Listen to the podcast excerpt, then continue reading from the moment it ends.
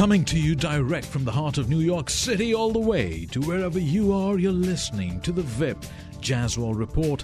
Dan Rather once said, "A college degree is the key to realizing the American dream, well worth the financial sacrifice because it's supposed to open the door to a world of opportunity."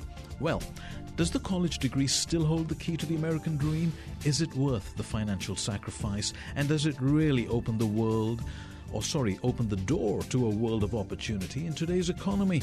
Well, as parents, one of our greatest joys is to see our children do the very best they can. And one of the pinnacle moments in our lives is when they graduate from college. And that's the good news. But the tough news is actually trying to get them into college, or at the very least, trying to find one that suits them. As time goes on, it seems this whole college application process seems to get more complicated, more competitive, and more convoluted. And to help decipher this college admission code, I have Eric Greenberg from the Greenberg Educational Group. Eric is a leading college advising, test preparation, and tutoring expert. He graduated from the Fieldston High School in Riverdale, New York, and went on to study at the prestigious Wharton Business School. Welcome to the show, Eric. Welcome. I, I'm happy to be here. Thank you, Zip. So you're quite a smart little man, eh? I, I try occasionally. Well, I have a P H D in total ignorance. Uh, well, welcome to the show, and tell our listeners a little bit about the Greenberg Educational Group. Sure. Um, the Greenberg Educational Group has been around since nineteen ninety-one, and my team of twenty and I specialize in test preparation, academic tutoring, and we do a lot with strategic advising for high school, college, and graduate school. And we help families really understand how to navigate themselves through this ever-difficult process. Why is it becoming more and more difficult? Well, I think it's becoming more difficult for a couple of reasons. I think, number one, the escalation of college tuition mm. uh, is definitely a big factor. Um, as you might know, college tuition is increasing about five or six percent a year on average, at least in private colleges where the inflation rate is much lower. So from a financial point of view, that's a big issue. Additionally, and very, very importantly, many competitive colleges in the United States are experiencing unprecedented number of applications. So you essentially have many more applicants than a couple of decades ago and the same number of spots, so that's where the supply and demand problem comes in. Now, with the Greenberg Educational Group, you get a lot of parents coming in. What are their greatest fears when they're deciding the best college for their child? What, what do they come to you with? I think the greatest fear that they have is that their son or daughter will not be happy in their college and need to switch. And, and a parent really wants their son or daughter to be happy for the four-year period, to grow academically, to grow emotionally, and to really end up being a more mature adult ready to take on the world, so to speak, four years later. They come to you because they want their kid to be happy. They they come to us because they want their kid to be happy, mm-hmm. and, and happiness um, has a lot of different definitions. For some people, happiness is about the ranking of the college. For some people, the happiness is about job opportunities. For other people, it's about social growth. For other people, it's about being on a certain sports team. And, and as many reasons as one can think of are reasons why people would look at a college for quote-unquote happiness. It, mm. It's really specific to the individual, and what we are able to do is help families sort out what are the things that are most important for them and really follow their lead in that way. You know, it's so strange because in the old days when we were young men, we were being groomed for a college and a career. And and now it seems to be in reverse because we seem to be looking for a college that's the best fit for our kids. You know, when I was young, I was told that if I was clever, I'd be a doctor. If I was average, I'd be a dentist. And if I lacked a pulse, I should consider being a C P A. Uh, right. But, I mean, are we doing the right thing? Well, I, I think we are doing the right thing because, after all, the tuition that most families pay for college is probably, in many cases, going to be the second largest expense that they will have outside of their home and where they live. So the, the financial investment is very, very high, and I think in many ways it should really be kind of an equal equation, so to speak, between the students' needs and wants and the parents' experience mm. um, of, of what they see in their kids and so forth. I think it has to really be a joint decision. I think that in, in many cases, a lot of students are looking for many more specialized options these days, whether it's STEM-related or whether it's pre-professional. And we have many more families coming in now uh, than over the past years asking about job opportunities that might or might not be created by being at a certain college or majoring in a certain area. Well, what's the new reality of college admissions that prospective parents and students need to be aware of? The, the new reality of college admissions is that it's not about the umbrella school as a whole. It's not about the generic ranking of the school. Rather, it's about what a student studies at a school. For example, is a student going to study business? Is a student going to study accounting or nursing or art history or English?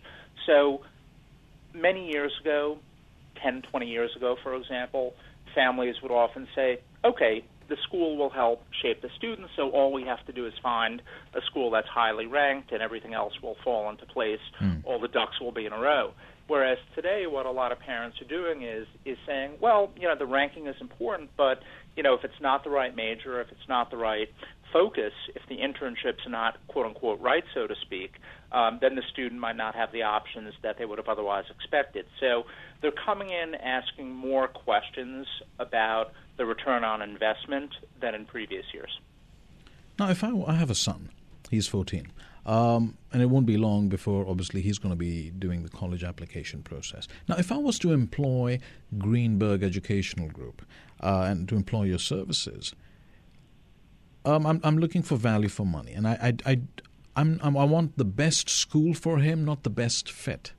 Uh, am I thinking wrong? Because um, he can go to a state school, but I want to employ you to get him into Harvard. It's it's a great question and one that, that my team and I grapple with a lot. And if a family comes to us and says that the sole goal is to get into the highest ranked college, mm. we would respectfully decline to work with them unless unless those highly ranked colleges also happen to be a very good fit. So we're not in the business of placing kids based upon rankings in a vacuum. If it turns out that the ranking of the school is high and if the student is compatible with the school in terms of social fit, in terms of how he or she will prosper, mm. then that's great. But, but we, look, we look at it holistically. We're pragmatic, but at the same time, it's a four-year experience that is likely to change the student. So if it's just about rankings, it's not really what we like to do. You know, what I find is um, uh, a lot of my friends, their, their, their kids are roughly the, about to enter into college. They don't know what they want to do. Now, I accept that. That's fine. But based on that, that they don't know what to do, I might as well want to send them to the best college around so that at least when they go for a job, they have a great college stamp on their resume. And, and that's where, as a concerned parent, I'm coming from. Because, you know, we, we, we live in this age where we think the kids know everything, and, and when we were young, we were told we know nothing. Well, it, it's it's an interesting angle, and it's an interesting point. Mm-hmm. Um, what we feel, though, for example, is, is this. That would be equivalent to saying in many ways that the most expensive car is necessarily the best car. And for some people, it might be the case. Some people, the second, third, fourth, or fifth, or even fiftieth most expensive car might be the best. Mm. The, the idea would be that if a student goes to a very highly ranked college just for the sake of going to a highly ranked college and doesn't really fit well with the other parameters of the school, then there's a very good chance that the student's grades will suffer. There's a very good chance that the student will be emotionally unhappy. And there's really no greater uh, problem that a family would want to face than a student being unhappy during the college years. Yeah, but, you know, um, being unhappy is life. I mean, uh, if he's going to a great school and he's unhappy because everyone's extra competitive, it could be a flip side, and he's actually motivated to actually rank alongside uh, the best of the competition. And and that's that's a point that's very well taken, Vip. And what we tend to do, and, mm. and my team of twenty and I do a lot of this advisory work and see students who sometimes need that extra jolt of, of motivation, so to speak. Nicely and we put. do feel that for most students, that they should be in an environment that's slightly more challenging mm. um, than they would consider ideal, because a lot of students will say, listen, why should I work more if I can work less? So usually the the kind of mindset when we do the advising for colleges, grad schools, and so forth, is maybe a school that's a little bit harder than the student would typically want, so to speak, right. and then the student will often grow into it, accept the challenge, and quite frankly, you look to your left, you look to your right, and a lot of students will meet the challenge based upon who the competition is. Well, let's talk about, you know, places like high school, um, and this is usually a sore point among my friends. Um, parents who are financially able generally prefer to send their children to private schools as opposed to a public school. So, in turn, do the colleges prefer private to public schools? It, it's a great it's a great question, and you know we have the opportunity to see and meet with a lot of families from all across the United States and internationally as well. And I think that a lot of parents who decide to send their sons and daughters to private schools um, do so for many reasons. Sometimes they do it because they don't perceive that the public schools in the geographic area are as good as the private schools. In some cases, there is a thought that inherently a private school will lead to a better college. Is that the, thought the reality, valid? I'm sorry? Is that thought valid? Um, it can be. It can be, but I would flip it around, and I would also say that there are many cases where the right public high school could lead to a better college than, quote-unquote, the wrong private school. In other words, there are many public schools that are greater and better than private schools, many private schools that are better than public schools. So I think to make a categorization that, that the kind of bucket, so to speak, of private schools is better than public or public better than private overall is really not something that's fair to make. No, but I'm not uh, asking you to make that, but I'm saying obviously you must be in touch with a lot of college admission tutors. Um, do they prefer a private school?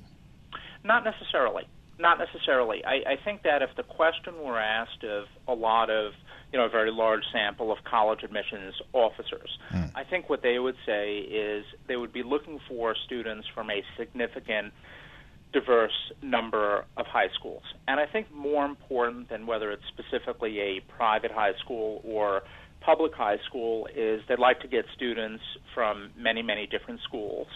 And in addition to that, what they look at is they look at the quality of education as well. Very often, by the way, when admissions officers take the time to visit high schools, they will often sit in on classes in the high schools mm-hmm. to really get a sense of what's going on. So it's it's really about the idiosyncratic feel of the classroom at that particular school than whether it's public or private. However, however, if an admissions officer is looking at an applicant from a private school versus a public school and isn't very familiar with both schools, in many cases, a very good inference could be made, for example, that in the private school, the classes are much smaller. So there's something to be said for more individualized attention, but that can vary a lot from school to school.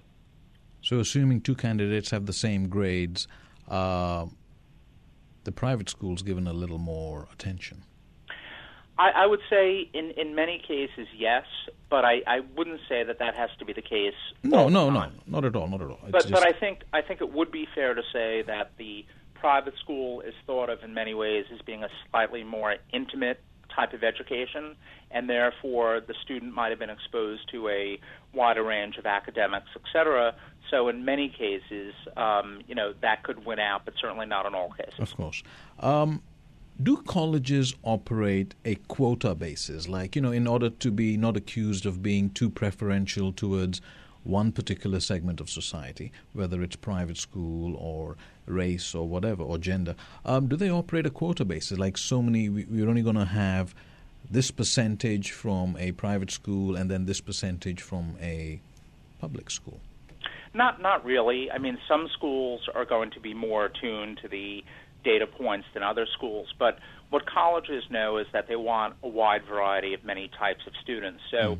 whether it's based upon the geography of a student, the socioeconomic status, the ethnicity of a student. Different colleges put different weight on each, but usually it would be very, very surprising if there were a absolute quota with regard to that. Some schools, though, for example, are much more regional geographically. Some are much more national. Mm-hmm. So there are trends from school to school, but very rarely would a school have a quota per se. Now, does a high school's reputation matter, or does the performance of the student matter? That, that's a great question. I think it's really a combination of both. Mm. I think the high school reputation is exceedingly important to the colleges because the colleges then can look back at previous students who have gone to that college from that high school and see how well they have done. So certainly the background information, so to speak, that they can get from prior students is extremely valuable. With that being said, there are a lot of colleges that see applications from students from high schools mm. about which they're not particularly familiar, so there's a limited amount that they can know at that point. So what they might do is they might call the school, speak to the school, find out a little bit more about the inner workings, and really see how much the student has done within the constraints of, of the school surroundings. Yeah, I was thinking of, you know, like sort of the uh, slightly deprived areas where, you know, the schools are not very well known, but you have a few students who are very good, uh, very conscious, and, and are going to do well. But do they stand a chance with the upper crust colleges? They, they definitely do. Mm. And, and you know, the, the situation that you are referencing, um, you know, has changed since the Common Application came out a number of years ago. And the Common Application is essentially an application that a lot of colleges in the United States utilize so students don't have to start from scratch each time applying. Mm-hmm. As a result, the colleges are typically getting many more students from many more high schools than they used to get. Right. So they're seeing students from a greater variety of schools, and what that does is that allows opportunities for students who might not have been on the radar screen or might not have applied years ago. So it's helped really balance the scales quite readily. Now, the application process, I was saying, you know, it, it's becoming so much more complicated. Um, you have... I guess you have the G P A, you have the, uh, the, the test scores, um, then they've got to do this essay. Um, in their resume, they've got to have a little bit of community service, some sort of sports activities, um, extracurricular activities, and everyone looks their best. What's important for these students to focus on? Well, it, it differs depending upon the college, and, and one broad-based way to look at it is the way private colleges admit students versus the way state schools or public schools admit mm-hmm. students for college. The private colleges, on average, tend to spend more time reviewing the application than do the state schools based upon financial ability to staff X number of people. So what happens on the private college side of things is there really are three buckets that are looked at. One bucket would be the academic grades. Mm-hmm. Another bucket would be standardized test scores, for the sake of argument, S A Ts and A C Ts. And the third bucket would be the subjective factor, which could include extracurricular community service. It could include what the students do during the summer. In that third bucket, which we'll call the subjective bucket, so to speak, mm-hmm. the reality is that bucket is extremely important to colleges because the colleges are not just looking for numbers. What the colleges are looking for is students who will be a good fit at that particular college. And a part of it is their academic smarts, but a lot of it is how they will interact with the other students, how they will interact with the community, and quite frankly, what type of ambassador they will be after they graduate for the many decades post-college. Now, a lot of these students pad their resume, which is a very natural thing. We've all done it. Um, but when you say community service, it's about the community at large, just not within your own um, minority of a community as such. It, it could really be either. Mm-hmm. You know, the, the Because the doing it for your own community is the easy way out. Um, I, I wouldn't use the word easy way out. I think that, that every community that needs community service will benefit by having students being involved. Right. So if somebody does community service a half mile from home versus they travel to uh, you know, a different state or a different country, mm. um, the colleges really don't look at that much differently. The, the idea really is, is the student doing something that shows dedication? Is the student giving up his or her time to do so? And also, very importantly, is there consistency among the community service? So the colleges tend to value the consistency. For example, if a student has worked with, say, animals in ninth grade, tenth grade, eleventh grade, mm. that begins to create a bit of a narrative. So the colleges like to see consistency. They like to see things that kind of build upon each other. And the whole idea of a student doing twenty different things with a very little amount of emphasis on each is not really what the colleges are looking for. They're not trying to stifle creativity, but at the same time, they do like passion, consistency, and a narrative that's really woven together. You see, sometimes when I get applications for jobs from uh, graduates, um, I'll have Asian graduates doing Asian community service, and I can tell that either their mother or their father is sort of closely involved in this whole Asian... And I, I'm looking for community service that goes outside into the outside American community. That, to me, shows that they're actually giving up time. Well, there, there's definitely, you know, in, in, in my mind, there's mm. definitely a need for community service, you know, outside the local area, mm-hmm. but I wouldn't... in any way think a college would look down upon community service in the local area. In fact, I think both are very important. Mm-hmm. With that being said, if a student is going to travel to do community service and perhaps give up, you know, three, four, five weeks during the summer to travel when perhaps they could have done a lot of other things, then that could very well attract the college's attention because they're taking time that they could have done a lot of other things and dedicated it for this purpose. But typically colleges are not making a judgment as to where the community service is done as much as the continuity of it and how vested the student is in it. For example, if students are working with kids with various challenges, that might lead to a certain career direction. Maybe the student will want to be a medical doctor or a scientist, et cetera. So they're looking for ways that they can kind of link past experience with predicted future experience as well. Now, as part of the application process, I know I had a few friends who had managed to sort of um, convey to me the sort of stress they had when they were filling out this whole application scenario for the college. One of them was the essay that they had to do. And I was led to believe that, you know, the child did the essay and then it's sent around to ten different people. Everyone comes back with a different comment, blah, blah, blah, blah, blah. Now, what do the admissions tutors think when they receive this? Because do they already know that this would have been adjusted, corrected, and it's and can they tell if this is not really the student writing? The, the admissions officers at colleges mm. are extremely savvy at detecting who the writer of the work is. Right. And if it's written by a third party, whether a parent or an outside source, the chances are very, very good that the college admissions officer will detect that, and that certainly will not work in the favor of a student from an admissions point of view. The key issue with the application essays is that they function in many ways very much like an interview. Right. And fewer and fewer colleges are interviewing for admissions, and fewer and fewer colleges are taking the time of admissions committees and admissions officers to do the interviewing. Mm-hmm.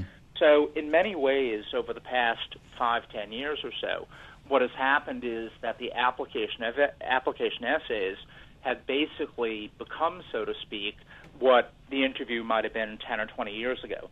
And the application essay is not about the cerebral nature of the student as much as it's about the student being conversational, the student talking as if he is speaking with his uncle or aunt, so to speak, or she is speaking with her uncle or aunt uh, in a living room during a holiday. It should be informal. It should be normal speak. It should not look to use fancy words from the most recent vocabulary test. It should be real.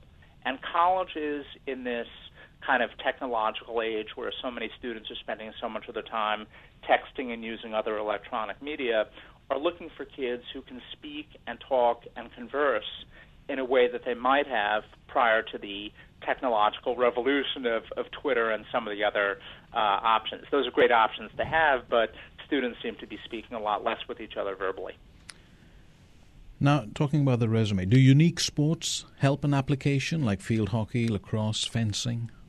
It, it can. You know, there really are two categories that we look at when we look at sports. Mm. We look at sports in terms of students who might be competitive or might likely be on the team for that particular college.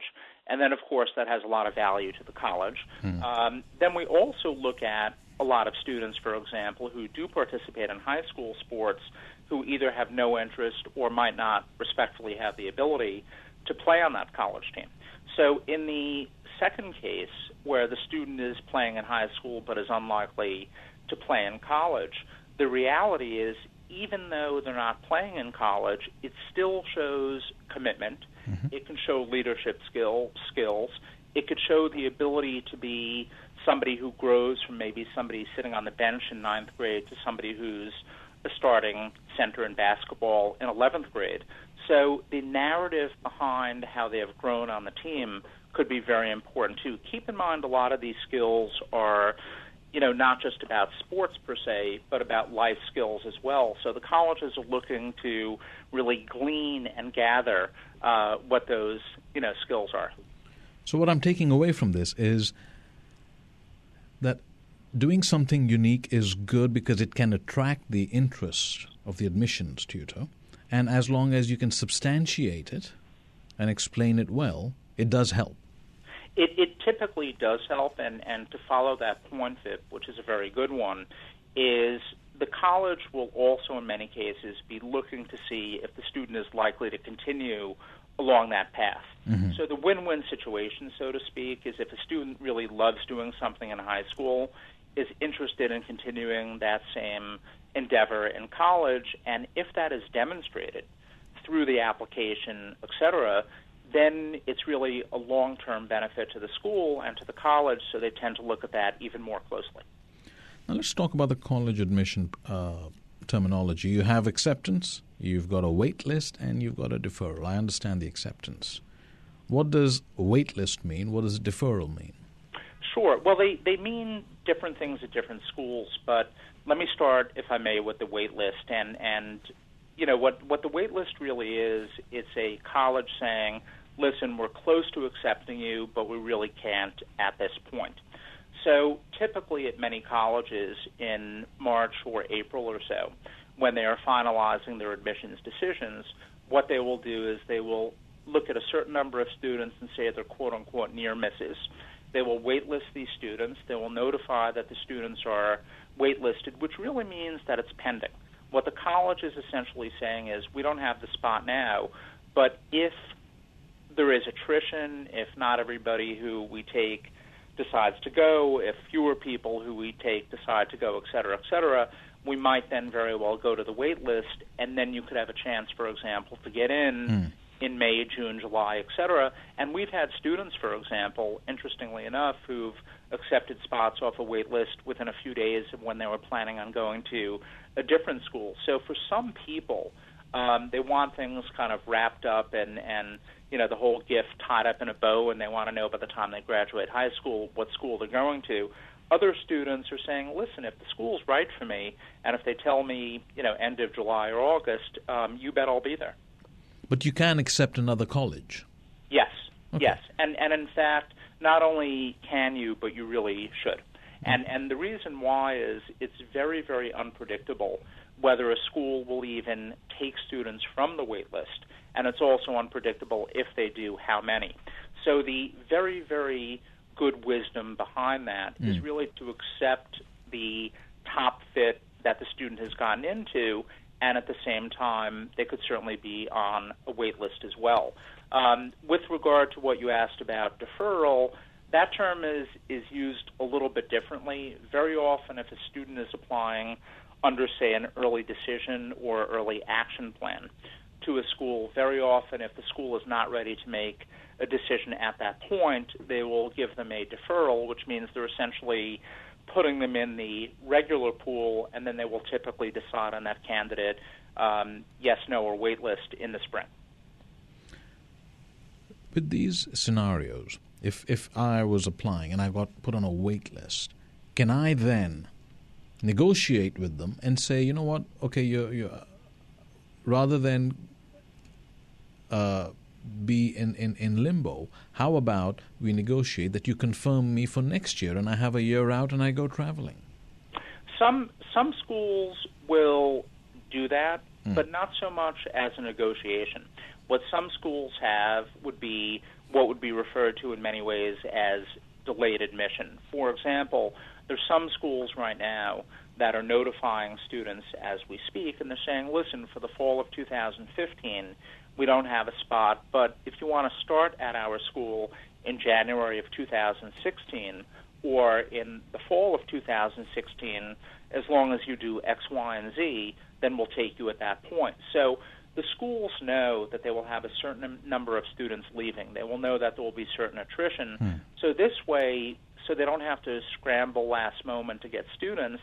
This way they will know, kind of like an early investment, they will know students who will be coming down the road. So some schools do that, but that's typically not a negotiated point. But along those lines, with regard to the waitlist V I P, there are a lot of things that a student can do if he or she is waitlisted. And if a student is waitlisted um, and is interested in attending that particular school, really the worst thing to do is nothing. It's extremely important to the colleges, typically, that the student shows some reasonable interest in the school. So, for example, a student might want to visit that college campus, and if they've been there before, maybe revisit the college campus. But you have to let them know you're visiting, right? Absolutely. Okay. Absolutely. And, and, you know, they might want to sit in on a class at the school. They might want to do an overnight at the school. They might want to spend a day or two at the campus just to get a sense of the surrounding area. Mm. And the, the way to really address this is that, you know, students will often say, how the heck is a college going to know whether I've been there, you know, this late in the admission season? Mm. And, and the answer is colleges will typically be very comfortable in accepting updated information from a student. Sometimes it's mailed in, uh, sometimes it's emailed in, et cetera. But colleges typically like to see updated information. So if a student does uh, end up on a wait list and does some of these things to further demonstrate active interest, following up with a letter or an email can in many cases make the difference. And we've had a lot of students, by the way, um, who have gotten in off wait list very, very soon after being wait listed based upon the quality and the depth of interest that they've shown in that particular school. So you have to stalk them. I, I don't know if I would use the word stalk them. Uh, what, what I would say is, is let's, let's view it as being appropriately persistent. How's that? That sounds beautiful. Yeah, I, I'm not. You know, I, I'm not saying I'm not saying that different schools, you know, don't respond differently to certain things. But you know, two issues that are important. You don't want to underwhelm them by doing nothing. You don't want to overwhelm them uh, by sending uh, gifts. You know, so, so the idea is it has to be appropriate, it has to be relevant, and it also has to be timely. And I think those are three things that are very, very important in the equation uh, that has to be done. But, you know, the student has to understand the reality of the situation that some colleges will have a wait list, not take any students, and other one, other colleges will take a significant number. So, um, you know, it's, it's really hard to predict in many ways. You could also say my parents are very loaded and they will contribute to their fundraising efforts. Well, you, you could do that, and, and you know, there, there's a very important component to it. And, and, you know, number one, you know, most of the population understandably, you know, doesn't have the means to do that. And number two, a lot of schools, you know, won't play that game, so to speak. Some do, some don't. Mm. But I, I think a very important item along those lines is that if a student is waitlisted, and let's suppose a student gets into his or her college in June or July. If they need financial aid, they might not get as much financial aid at that point as they would have gotten if they were admitted a couple of months earlier. So, because colleges typically allocate a certain amount of money per academic year. So does financial aid affect your chances of admission? It can. It can. Wow. You know, there, there's some schools out there where it doesn't, but mm. the vast majority of schools it does. And and the reality of the situation is that for every full-paying student that a college has, it very often allows extra students to go who are not paying full tuition. So in many ways, the people who are paying full tuition are, in effect, subsidizing and allowing for the ability of people who don't have the means to go. So that the, the whole idea of financial aid affecting of admissions, I know it's a very Um, you know, controversial subject. But, no, but that's but, life. You know what? I mean, it, it's unfair, but I guess you have to get used to it. So does that mean uh, those who are asking financial aid are probably the ones who usually are in the, the deferral or wait list? No, bucket? no, I, I wouldn't say that at all. No. What, what I would say, though, is that if you looked at, say, a typical private college, mm. and, and if you had two candidates who were equally able academically, perhaps from, say, the same area uh, demographically, and if one needed full financial aid, the other was paying full tuition, I think that the person who was paying full tuition would likely get a few bonus points, so to speak, in right. the admissions. But I think to turn it into a kind of all-or-none situation um, is not really the case. I think it's on a spectrum, mm-hmm. but it's certainly one of the factors that comes into play. Now, what not if... in every college's case, but right. in many of them. The, the fourth part of the admissions is when you get rejected. Can yeah. you do anything after that? Well, you know, there, there are processes at many schools um, to appeal a rejection. Mm. Um, quite frankly, in the uh, twenty-four years that, that Greenberg Educational Group has been in business, we've never had anyone successfully appeal a rejection. And from what I hear from my colleagues and my peers, I don't know of any cases where that has happened. So it is something that's available. It just doesn't seem, uh, from what I've heard, to be something that somebody should hold out much hope for. Now, you meet with the college admissions personnel? Yes, we do. What do they say? I mean, are they seeing increasing competition from uh, international places like China, India, Brazil?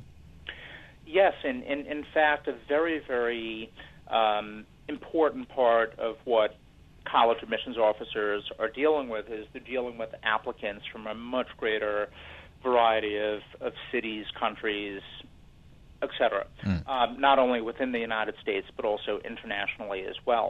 And at many colleges, the number of international applicants is dramatically increasing. And many schools, whether it's from international candidates or candidates from the U S, many schools have double or triple the number of applicants that they had twenty or thirty years ago. So a lot of the elite colleges, a lot of the better colleges are experiencing a dramatic increase in applications. Mm. There are some colleges out there that are a little bit less competitive perhaps or might not be as well known that are not getting as many applications as they had in recent years. So is that a bigger problem for our students in the U S? Well, I, I wouldn't call it a problem. I would call it a reality. Mm. I would call it a reality, and, and, you know, the term we used before, the new reality of college admissions. Right. Um, given that many colleges are not increasing the number of seats, and given that you have many more applications, both from the U S and internationally, what that does for virtually every candidate is create increased competition. So mm. what it does is it It makes people think about trying to figure out how they can differentiate themselves from other students, and, and that's why, quite frankly, my team and I are busier now than we've ever been before, because students are eager to find out how they can differentiate themselves from the other many thousands of people applying to the same school typically. So is that what you specialize in? It, it's one of the areas where we specialize. We do a lot of test preparation um, with regard to S A Ts, A C Ts, graduate level exams as well. And do you we see also, a significant change in progress from when they came to you and when they leave? We, we see a very significant uh, increase, because most of the work that my team and I do is individual, is one-on-one, and we tailor our instruction to the strengths and weaknesses of the student. We do a tremendous amount of work in person throughout the U S and also internationally, but we also do a lot via Skype as well. Now, talk me through the actual college process. Um, you're saying that the colleges are interviewing less. They, they, they work on the essays and things like that. But the students actually need to go and visit colleges. So how do you know which colleges to visit? When should you start? That, that's that's a great question, and, and certainly an issue that has changed over recent years. Many parents of college-age students look at it through their own lens. They look at what they might have done, say, twenty or thirty years ago, mm. where they might have applied to five or six schools and then visited a few of them they got into, and then make the decision as to where to attend. What's happening today is students are typically applying to many more schools. And because the acceptances are harder to come by in many cases than they were in years past, students typically have to prepare earlier for the college process. So we, for example, have a lot of ninth graders with whom we meet about the college process. We have people coming in ninth grade, tenth grade, eleventh grade, twelfth grade. But, but you start as early as the ninth grade? We we do. We do. And it's it's it's not because of anything but the demand factor. You know, the fact that schools have become much more competitive, mm. the fact that schools have become much more costly, the fact that competition is at an unprecedented level at many competitive schools makes parents understand that if they're going to make the significant investment that they are going to make, they might as well get the best return on investment that they can. And whether the return on investment is based upon the job they get, whether it's based upon how happy the student is, whether it's based upon how they grow socially. Different people have different, you know, kind of rubrics or models for uh, counting, you know, the return on investment. But um, to each his own. The, the, the big picture item is that with competition as great as it is, preparation is key, and that's why families are starting much earlier now. No, but ninth grade, you're fourteen. Uh, when you go to university, um, college, you're eighteen. So in those four years, you... The, the child um, becomes a different person. So right. How would they know at fourteen what they like? And how will I know for sure that when he's eighteen that he'll still like what he liked when he was at fourteen? Well, that that's a great question. And the, the issue is we're not having ninth graders come in and saying, oh, this is where I'm applying to school, going out and buying fifty sweatshirts with that school's name on it. What happens is they begin to learn about the process. They mm. begin to learn about testing that's com- coming up. They begin to learn about certain colleges that they might want to visit. For example, they might want to visit colleges that are very urban. They might want to visit rural colleges. They might want to visit colleges that are suburban. So in the ninth grade, it's less about the specific name of a college, right. and it's more about the process. It's more about what's coming up down the road. And looking at schools that fit into a lot of classifications, whether it's public, private, large school, small mm. school, very sports-minded, not very sports-minded, uh, whatever the case may be, um, the fact that there are many criteria to take into account are the types of things that students should begin to look at um, kind of holistically in ninth grade. And then as they get to tenth grade, eleventh grade, et cetera, they hone in, and then a list of schools really emerges. But mm. at least in this way, they're not taken by surprise. And it, in, in many ways, quite honestly, lessens the intensity, the rigor, and the stress of the junior year by starting early. And we work with a lot of international students as well, and international students typically visit even fewer U S schools before applying. So it's very, very important in the planning stages uh, to figure out um, you know, what schools might be best, because a lot of international students, based upon travel cost, travel distance, et cetera,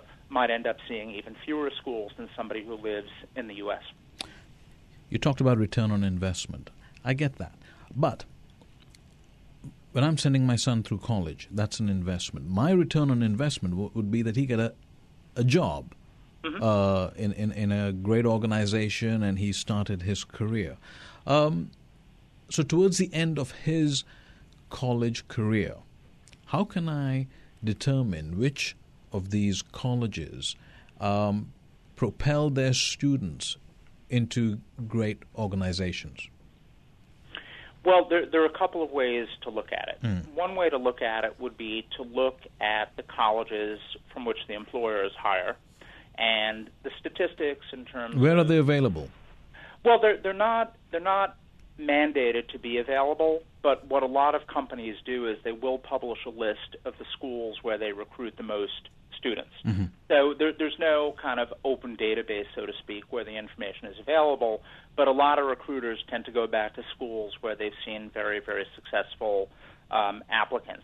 So one thing that we recommend that families do if they're thinking about the Uh, you know, employment side, which is, you know, extremely important, of course, is yeah. when they visit the colleges, it's very important that they go to the career planning center, that they ask questions about how it works, how early the students get to see them, and also when they're there, they should ask about statistics in terms of the types of places where the students are employed, the types of salaries they get, uh, how long they have to wait to get a job, et cetera. So In, in many ways, what a lot of families are now doing is they're asking these questions of the career placement centers at the colleges as a part of their initial visits, which is something that we recommend.